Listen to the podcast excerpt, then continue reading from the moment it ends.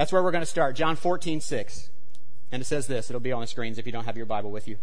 Jesus told him, I am the way and the truth and the life. No one can come to the Father except through me. That's it, right there. Now, as I said, you, Jesus has been walking with these guys for a while, and they're starting to ask questions. And they have questions like, Where are you going? You know, how will we know the way? How will you know the way? Jesus says, I am the way. You know, but they're asking the kind of questions that if you and I were following somebody, we might want to ask, right? You know, where are we going to go? How are we going to end up? How are we going to get there? How are we going to know when we're there? Those kind of questions. And so Jesus drops this bomb on him. He says, I am the way and the truth and the life, and no one can come to the Father except through me.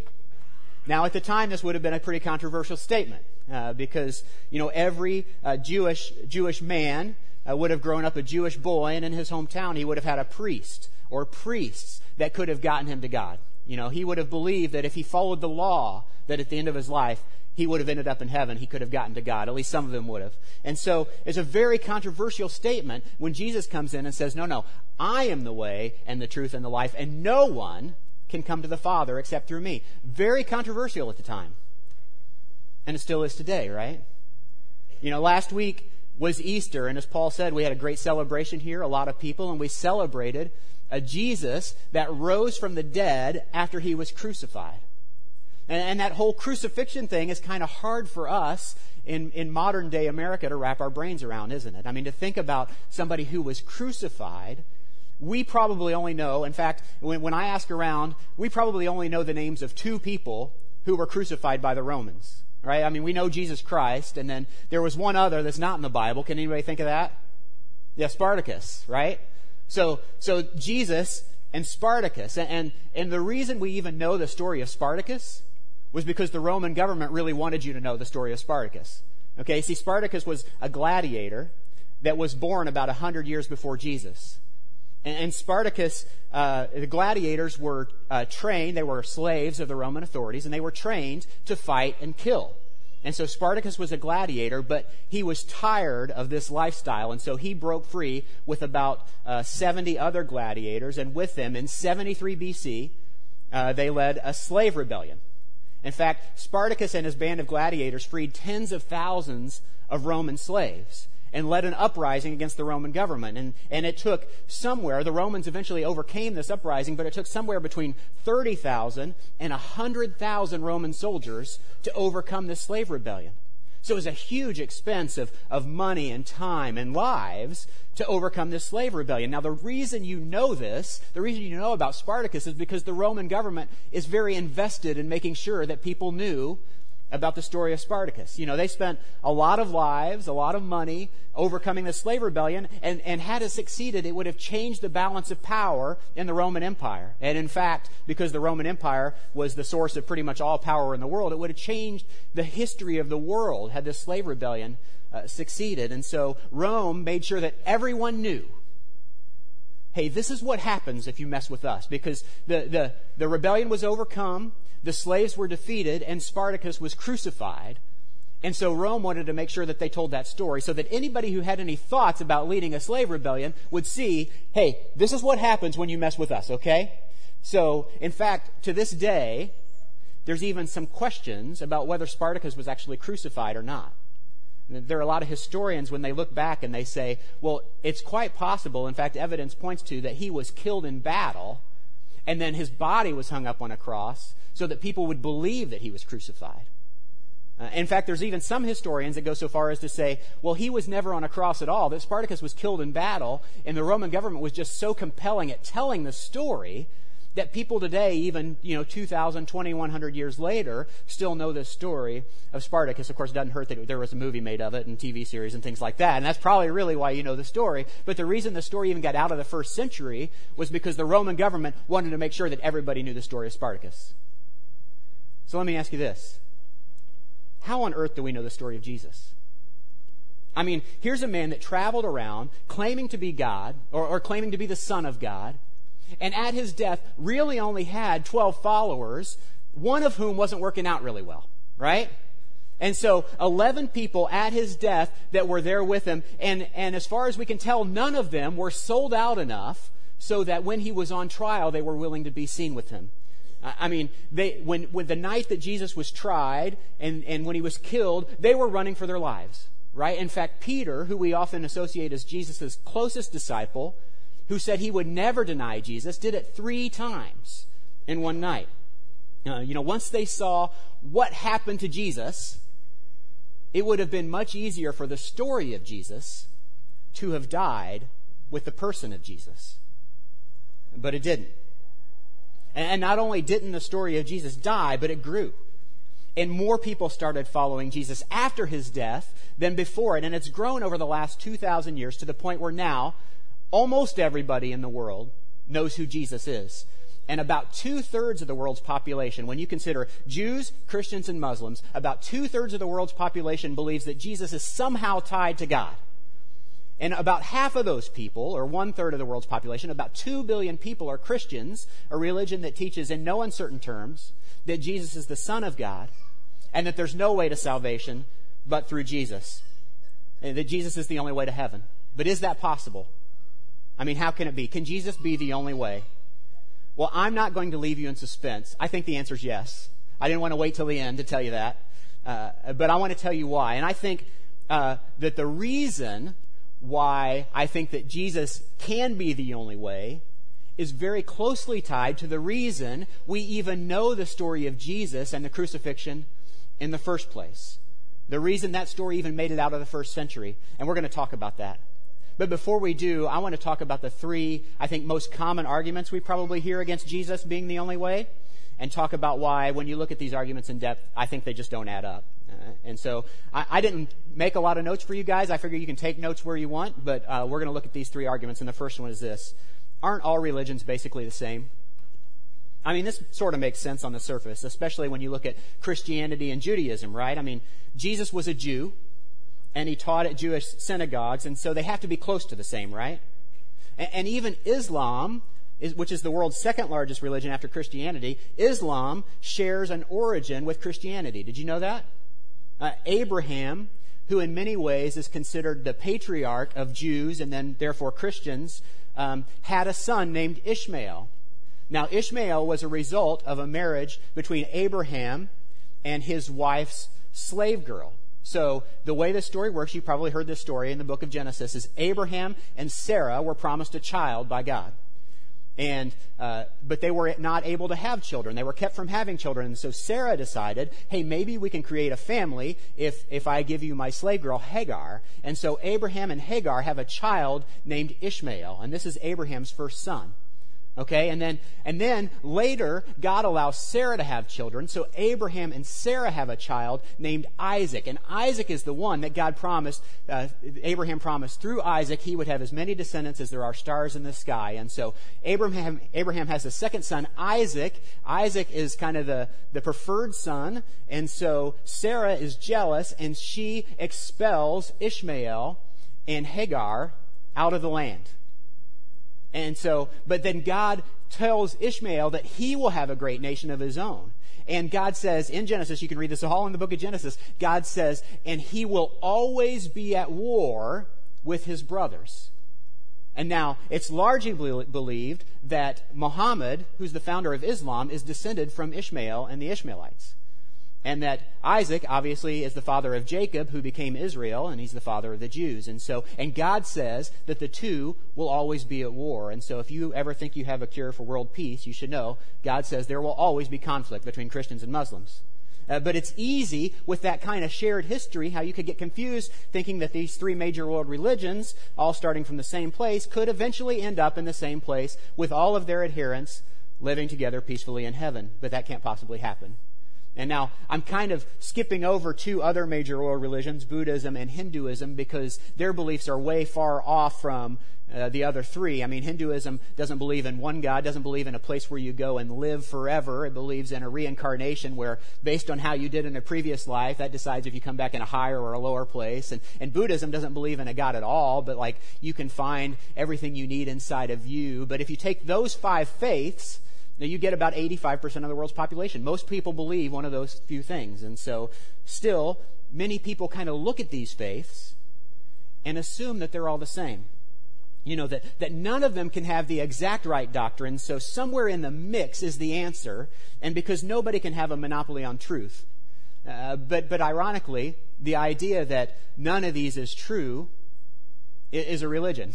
You know, it's a belief system, right? The idea that I don't believe any one of these, so I can pick and choose what I want from these other belief systems, that's a religion, right? I'm making my own religion. And, and, and the, the idea that I can make my own truth, you know, that, uh, and if I can be so bold, I just, I think that's pretty ridiculous. I mean, if, if you go so far as to believe there is a God, you know, a true God, a being, and that he or she or it has to have some sort of characteristics, right? I mean, he, she, it has to have something that's true about him, her, or it. And if he, she, or it actually created us, then we can't just pick or choose the characteristics that we believe God should have and impose them on him, her, or it. I mean, are you following me?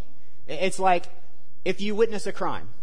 Okay, you, you, you see this suspect, and a suspect is running away from a building with a gun, and he is a tall, uh, bearded man in a brown leather jacket and blue jeans, and he jumps on a Honda Goldwing motorcycle. But then somebody else saw the same crime. They were right there next to you, and they saw the same thing. And they start to describe the suspect as a blonde woman in a white dress. And, and you kind of look, you wouldn't go, well, maybe we're both right. I mean, that would be ridiculous, right? To think, well, maybe, maybe I'm right and maybe you're right. Or maybe we're both part right. And maybe it was a bearded woman in a dress, you know? I, that's ridiculous to think that. And so, but we do the same thing with God, I think sometimes. We, we, we, we take the characteristics that we want to see and we try to impose them on God. And, to say that all religions are equally valid ignores the very major doctrinal differences in each one. It's a naive view. It just doesn't work. And so all religions are not the same. And since they're not the same, they can't all be equally valid. Uh, so let's look at the second argument. The second argument is this that good people go to heaven and bad people don't. Now that makes sense, right? I mean, this is the idea that pervades our media. You know, whenever we talk about religion in the media, this is kind of the idea we get that, that good people go to heaven. People who do good things, you know, the ones are the ones who go to heaven. And I think this idea appeals to us a lot because it seems fair, doesn't it?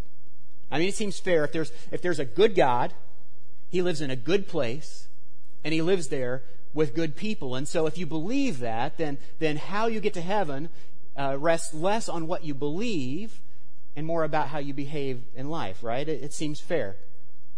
But let me remind you, and if you've lived on this earth any amount of time at all, you already know this. Just because it's fair doesn't mean it's right. Just because it's fair doesn't mean it's right. But I, but I even want to examine this idea that good people go to heaven is really fair. I mean, is it really? And if so, how good is good enough? I mean, think about this. Uh, do you have to get an A? You know, when I was in school, 90% was kind of the threshold for an A, right? I think that's still true. 90%, I mean, is, is 90%, is that kind of the cutoff to get to heaven? Only A students get to heaven? Uh, that seems maybe a little rough, but maybe it's 70%. You know, can you be a, a C student, straight C student, and get to heaven? 70%? Uh, I don't know. How about 50%? Maybe that's it. Maybe that makes sense. That like, if you do one more good thing in your life than all the bad things you do, if it's like 50% plus one, and you take all the good things and all the bad things and you weigh them, that seems kind of fair, right? I mean, more good than bad, uh, then, I, then I'm good to go. Uh, well, and then who decides? I mean, is it God? If it's God, it seems like it would be nice if there were just a little clearer idea of how this whole operation works, right? I mean, if good people go to heaven, and if it were fair, shouldn't there be some clarity? I mean, I remember when I was a freshman in college, and I took my very first engineering class, and every incoming freshman engineer, no matter where you're going, chemical engineering or mechanical engineering or whatever, they all take this class, and it's called Statics and Dynamics. And it's a horrible class. Nobody looked forward to it, but everybody had to take it. There were, I don't know, 5,000 freshman engineers that took this class that year at Purdue. And, and I remember sitting in on the first exam, and I got it back, and out of 100 possible points, I got a 27. I know, a 27, right? And you know how I felt, right? 27 out of 100. Um, I don't know how long it's been since you've been in school, but that's not an A. but then I heard that the best score in the class was a 43. Well, now I felt a little better, right? Because out of a 100, 27 isn't so good. But next to a 43, it's not great, but it's not terrible. So when I compare myself to the other students in the class, I look pretty good. But when I compared myself to the professor's standard of 100%, I still wasn't doing so well. And the bad part was he didn't grade on a curve. And when I heard that the highest score in the class was a 43, I thought, this test is not fair. But you know what? Just because it wasn't fair didn't mean it wasn't true. So let's just assume that God is extremely merciful and that the threshold is only 10%. Okay, like if 10% of all the things you do in your life, 10% of them are good, then you're going to go to heaven, right? Okay, 10%. Extremely merciful God. Here's what that means. First of all, you and I are going to see some people in heaven that we didn't really expect to see there. Okay? But second, it's going to mean this. Even if the threshold is 10%, there are going to be people that miss it by one deed by one thing. You know, they, they did one more bad thing than they should have, or they missed one opportunity to do something well. And no matter, that's true, no matter where you set the bar, if it's 10% or 50% or 70%, some people would just barely miss it. And the thinking for these people likely would be, if I had only known, you know, God, if you had only told me how good I'd have to be, I would have done it. It's not fair. Well, okay then. Maybe it's not about deeds. Maybe it's not about doing good things, really. Maybe instead it's about the law. You know, maybe it's about not doing bad things, not doing the thing God tells us not to do, right? So, so let's look at that. You know, God's given us the law for a reason. He's given us the Ten Commandments. Let's look at the Ten Commandments, okay? Uh, we like the Ten Commandments, right? Uh, we don't always follow them, but we like them. Um, but there are 10 things that you should know. They're found in Exodus chapter 20. This can be your homework. You can look these up later. I'll, I'll just give them to you quickly. There are 10 things. First, have no other gods other than God. That seems pretty simple. Two, don't have any idols. A little tougher. Don't use the Lord's name in vain. Okay, done that. Uh, remember the Sabbath and keep it holy. Anybody good at that? Uh, honor your father and mother. Don't murder. Don't commit adultery. Don't steal. Don't lie. Don't covet your neighbor's house or his wife or his lawn or his BMW. You know, there are 10 things. Pretty easy, right? 10 things. I mean, anybody here ever kept them all? Well, that's okay. Do you know why it's okay? Because it doesn't tell us anything in those 10 things about what our eternity be, will be like if we keep them. Did you know that? In the Ten Commandments, there's nothing about what our eternity will be like if we don't keep them. In fact, if you look at the Ten Commandments, there's only one promise about what happens if you keep the Ten Commandments, and it's found here in the fifth commandment. It's right here. Exodus 20:12 says this: "Honor your father and your mother, so that you may live long in the land the Lord your God is giving you. Honor your father and mother so that you may live long. That's for the students out there. So if you've got a student in the, in the room, this is the only promise God makes for keeping the Ten Commandments is to honor your father and mother. And I'm telling you that because your mom and dad have told you that your whole life and you don't believe them. So, but you already knew this because your dad's already told you probably more than once that if you don't honor him, you're not going to live very long. so you, you've heard that. It's from God. So there are no promises for us for following the law, although this is the Jewish view. I mean, when they look at the law, they look at the Torah, the Jews, they look at the Torah, which are the first five books in the Bible Genesis, Exodus, Leviticus, Numbers, and Deuteronomy. And in that, in the Torah, the Holy Scripture for the Jews, there are over 600 laws. And many Jewish boys would have had them all memorized by the time they were 13. But there's no promise of eternal life for memorizing them, and there's none for keeping them and there's no talk of eternal punishment for breaking them. In fact, the law, the first five books, the Torah, are so silent on eternity that there was a group of Jews that lived at the time of Jesus called the Sadducees, and the Sadducees didn't even believe there was an afterlife. They believed that once you were done here, you were done because the law is so silent on an afterlife. You know, Romans 3:20, uh, the apostle Paul writes this. He says it this way. He says, "For no one can ever be made right with God by doing what the law commands." The law simply shows us how sinful we are. You know, Paul spent his life as a Jewish boy and a Jewish man, spent his life memorizing these laws. And this is what he concludes that no one can be made right with God by following the laws, that the law simply shows us how sinful we are. You know, there's one other thing about this fairness issue of good people go to heaven, and it's this. You know, no matter what the rules are, and we've already said we don't know, and no matter where the bar is, and we haven't really been told, there will come a point in many of our lives where we could no longer do enough good things to make it. You know, there'll come a point for many of us where we've done so much bad stuff or we've missed so many opportunities to be good that even if we were good for the rest of our lives that we couldn't make it.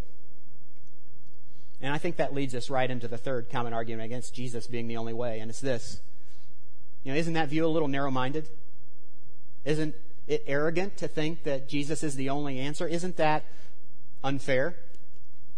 I mean, this is a common view and it's common even among Christians. In fact, a recent uh, poll by the Pew Research Center says that 70% of self proclaimed Christians believe that there are other ways to heaven besides through Jesus.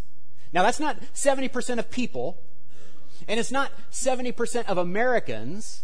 This is 70% of Christians. 70% of people who claim, claim Jesus as their Savior say that there are other ways to get to heaven, and I get that.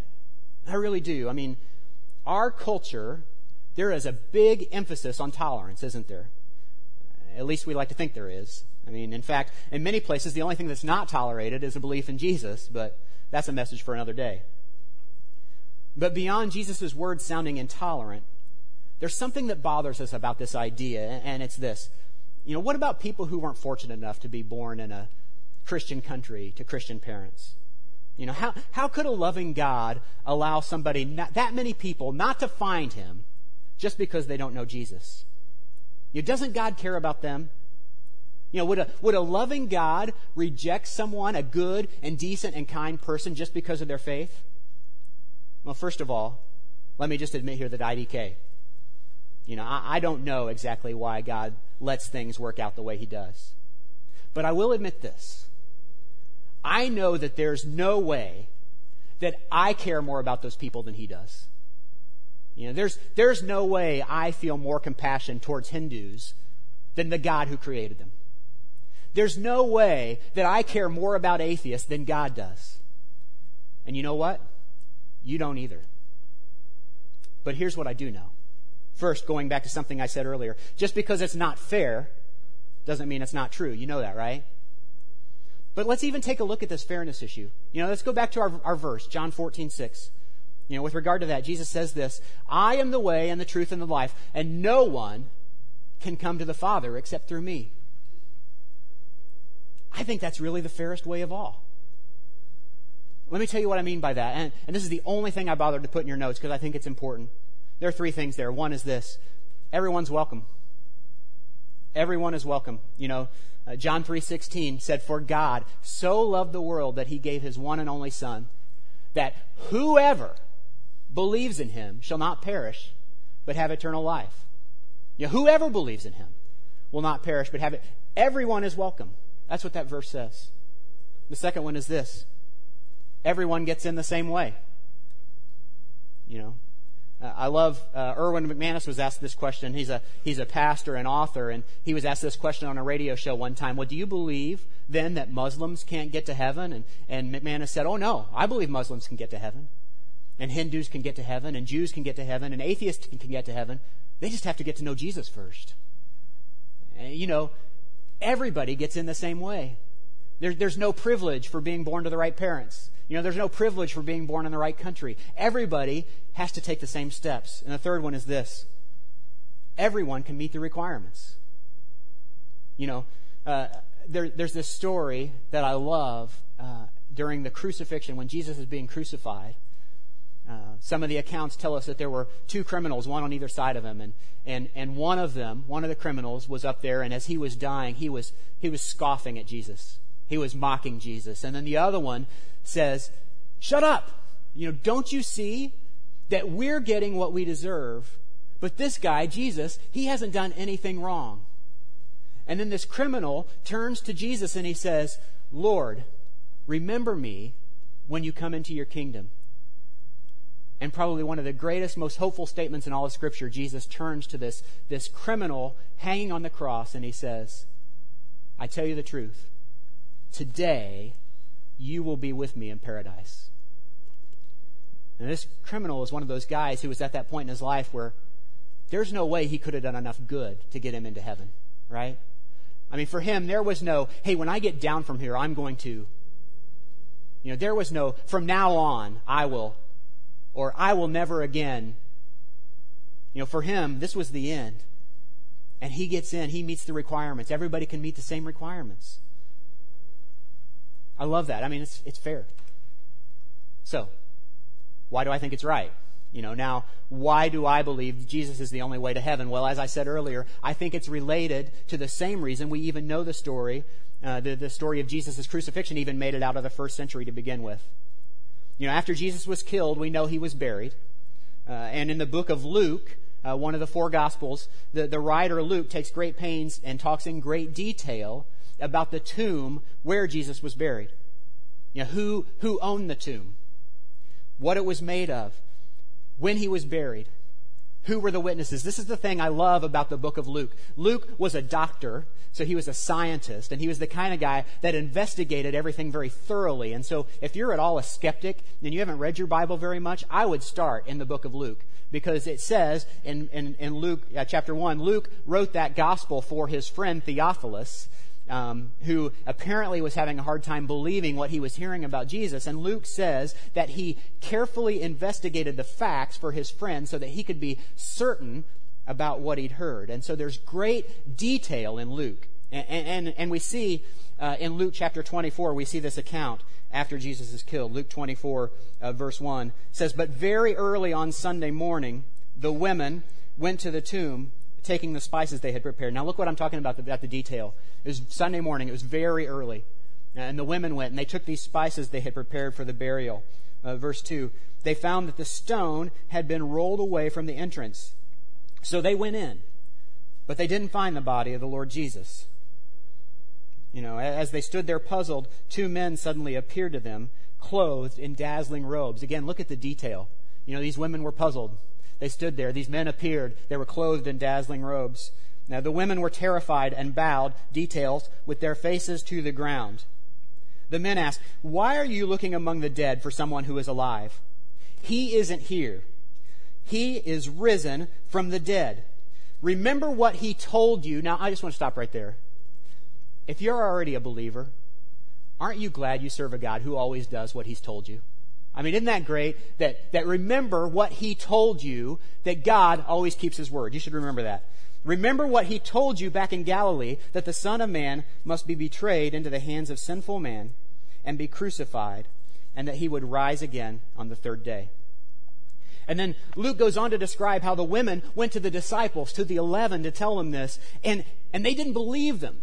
And so Peter, remember the one who denied Jesus? Peter runs to the tomb and he finds it empty. And, and this weird turn of events in Scripture, Luke tells us that he finds the tomb empty and he walks back home wondering what has happened. See, here's the key. Of all the things that Jesus told them, the disciples couldn't believe that he could overcome death. They didn't get it. I mean, think about it. The reason they abandoned him when he was on trial was because they were afraid to die, right? And now Peter hears that he's raised from the dead. He runs to the tomb. He sees that it's empty. And instead of celebrating what could have been one of the most joyous things in all of Scripture, what does he do?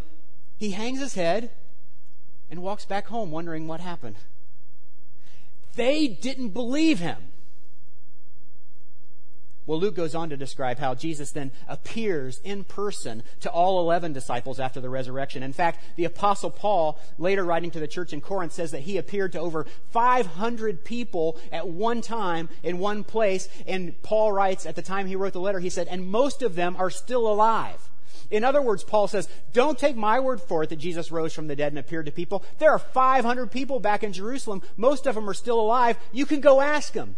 You know, if you're in Corinth and you get this letter, you get on a boat, you take a trip to Jerusalem, you can talk to people, you can interview the eyewitnesses. So these people start seeing Jesus alive after they've seen him dead, and this emboldens them.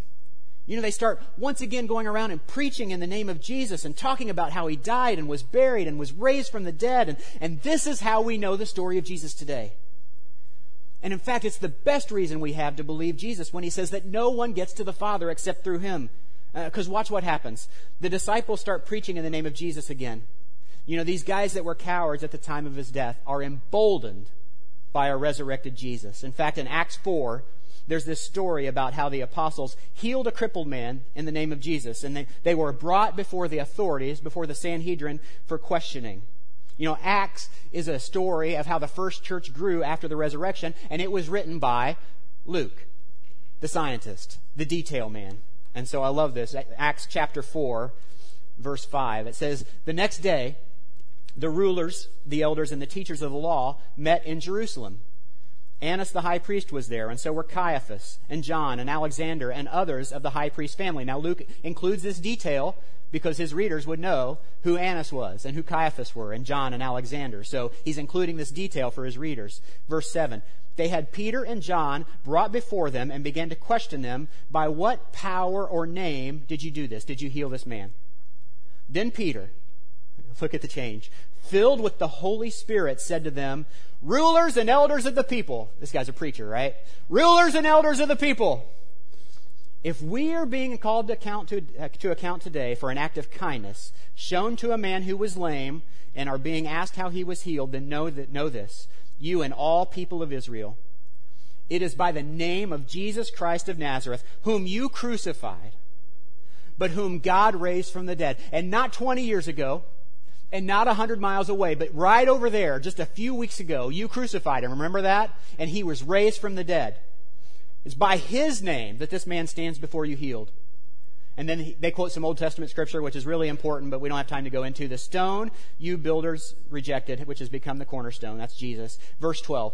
And then Peter says this, and this is brilliant. This is brilliant for Peter. Salvation is found in no one else for there is no other name under heaven given to mankind by which we must be saved. Now, see, he didn't get that from himself. He got that from Jesus. not sure he believed it, but now he's seen Jesus alive, and so now he knows that what Jesus has told him is true. What are you going to, oh, I'm going to skip down to verse 16, sorry. What are we, this is the, the Sanhedrin, what are we going to do with these men, they asked. Everyone living in Jerusalem knows that they have performed a notable sign. They healed this guy. And we cannot deny it. They say, but to stop this thing from spreading any further among the people, we must warn them to speak no longer to anyone in this name. This name. they can't even say it. There's power in the name of Jesus. You know that? So you probably already know that because you may have a situation where when you go to your family, it's okay for you to talk about God or it's okay for you to pray at dinner, but man, if you start talking about Jesus, whoa, I don't know. Don't bring him into this house. You know, or, or at work, maybe it's okay if you, you hang some Bible verses on your wall, or if you talk to your friends about God, but if you start talking about Jesus, well, I don't know, I don't want, want to be around any of that freaky stuff, right? There's power in the name of Jesus. Verse 18. Then they called them in again, and they commanded them not to speak or teach at all in the name of Jesus. But Peter and John replied, Which is right in God's eyes, to listen to you or to him? You be the judges. but this is great. This is the key. Verse 20. But as for us, we cannot help speaking about what we believe. No. We cannot help speaking about what we have seen and heard. And what an incredible change we see in the disciples who just a few weeks ago were afraid of death. They ran away. You know, when Jesus was brought into captivity, they fled. They denied him. And now, just a few weeks later, the one thing that they were never quite sure of, the one claim that he made that they could never really understand, that he could defeat death, has come true. And they saw it. And they heard it. And if that can happen, then everything else that he said can be true. I mean, isn't it true if somebody lies to you that you remember that? that you always kind of keep that in your mind and that they're not quite as trustworthy even for a long time after they lie to you, right? But, but if you have a friend that's always told you the truth, uh, that's never lied to you, that you trust them no matter what they say, that, that like they can tell you something and it's pretty far out, but you believe them because they've always been trustworthy. They haven't ever given you a reason not to be. And, and, and as, at this moment, as they stand before the Sanhedrin, we see a complete change in the attitude of the apostles. They, they now know that everything Jesus told them must be true. And it culminates with Peter standing before all the religious leaders, his life hanging in the balance, and he says, Salvation is found in no one else, for there's no other name under heaven given to mankind by which we must be saved. The best evidence we have for Jesus being the one way to salvation is life change. You know, the best evidence we have is life change. It's the change we see after people encounter a resurrected Christ. You know, we see it in the disciples and how bold they become. You know, these guys that were afraid now stand bold in the face of authority after they've seen a resurrected Jesus. And you know, the same thing's true for me. And just stepping away from the text for a minute, the, the thing that I know in my life, the reason I believe in my life that Jesus is the way, the truth, and the life, is the life change the things that have happened in my life. I know what I was like before Jesus, and I know what I'm like now. And I don't mean, mean to stand before you and tell you I'm perfect or that I've got it all together, but I can tell you my life is so much better after Jesus. You know, I, I know what my thoughts were like before Jesus, and I know what they're like now. I know what my language was like before Jesus, and I know what it's like now. I know what my marriage was like before Jesus, and it was great. But man, I know what it's like now, and it's different. You know, life change is the best reason we have to believe that Jesus is the way, the truth, and the life. I have friends. I know what my friends were like before Jesus. And I know what they're like now. And I have to tell you, I've got friends that have been through counseling. You know, I've got friends that have been through 12 step programs. I've got friends that have had spiritual awakenings and other kind of faiths, and all of that stuff has been helpful. But none of it has the lasting impact of when my friends encounter a resurrected Jesus. You know, He is the way and the truth and the life. He makes all the difference. And the thing about His teaching is this the thing about all this, the cross, the resurrection, His teaching, it forces a decision. You know, what Jesus teaches forces us to make a decision. What do you do with Jesus? You know, you believe in God, that's great. What do you do with Jesus? I just want to close with this. In his book, Mere Christianity, the great author C.S. Lewis said it this way he says, I'm trying here to prevent anyone from saying the really foolish thing that people often say about him that I'm ready to accept Jesus as a great moral teacher, but I don't accept his claim to be God. That is the one thing we must not say. A man who was merely a man and said the sort of things that Jesus said would not be a great moral teacher. He would either be a lunatic on the level with a man who says he's a poached egg, or else he would be the devil of hell. You must make your choice.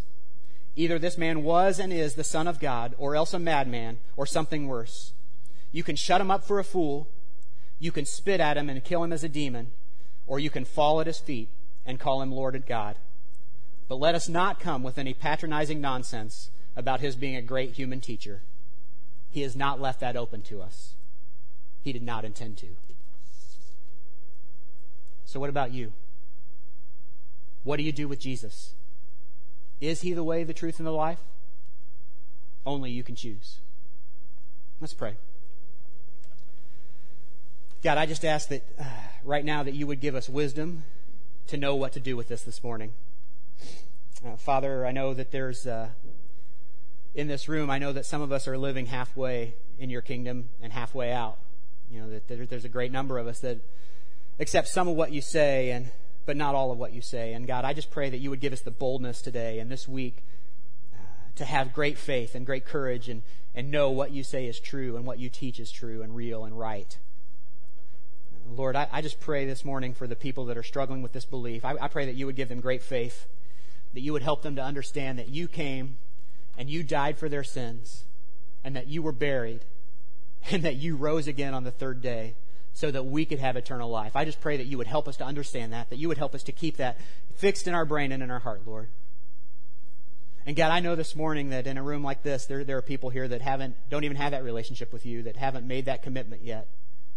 And so I just want to ask, uh, with every eye closed and every head bowed, if you're in that boat today, if you've never uh, given your life over to Jesus Christ and you want to do that this morning, uh, I want to pray for you would you just signify by raising your hand right now if, you, if you've never made Jesus Christ the Lord of your life and you want to do that this morning? I'd love to pray with you. Uh, we can pray this prayer together. Pray this with me. Uh, Father God, I just pray that you'd come into my life. Uh, send your Holy Spirit into my life to, to be the leader of my life. God, I can't do this anymore without you. I need you and your Son and your Spirit to be in my life and to help guide me.